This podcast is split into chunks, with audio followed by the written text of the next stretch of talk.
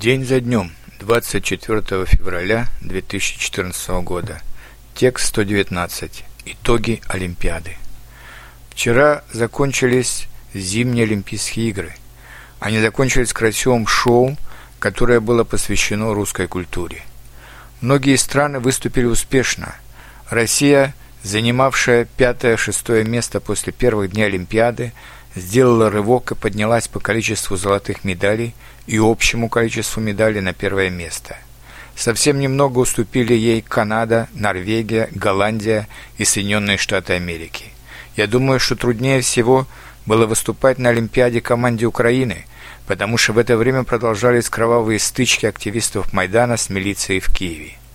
Мне понравились хоккейные матчи, особенно финской и канадской команд, красивые и драматичные выступления фигуристов и танцевальных пар на льду, конькобежцы, соломисты, лыжники. Я не люблю керлинг, потому что не понимаю, как можно назвать спортом это натирание льда, но если оно кому-то нравится, я не возражаю. Однако не могу сказать об одном. У меня есть спутниковая антенна, и я могу смотреть передачи не только российского телевидения, но и телевидения Великобритании, Франции, США, Германии и других стран. Уже давно нет холодной войны, но меня удивляло, как журналисты этих стран, пожалуй, кроме Германии, старались найти хоть какие-то моменты для критики и России, и Сочи, и Олимпийских игр.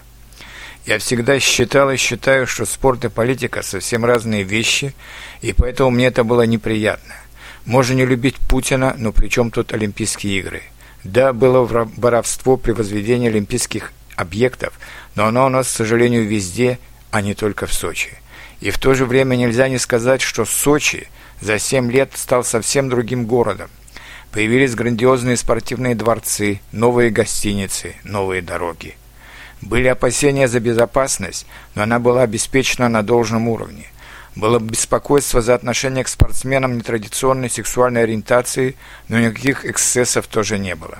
А было гостеприимство местных жителей и приятная атмосфера спортивного праздника для всех.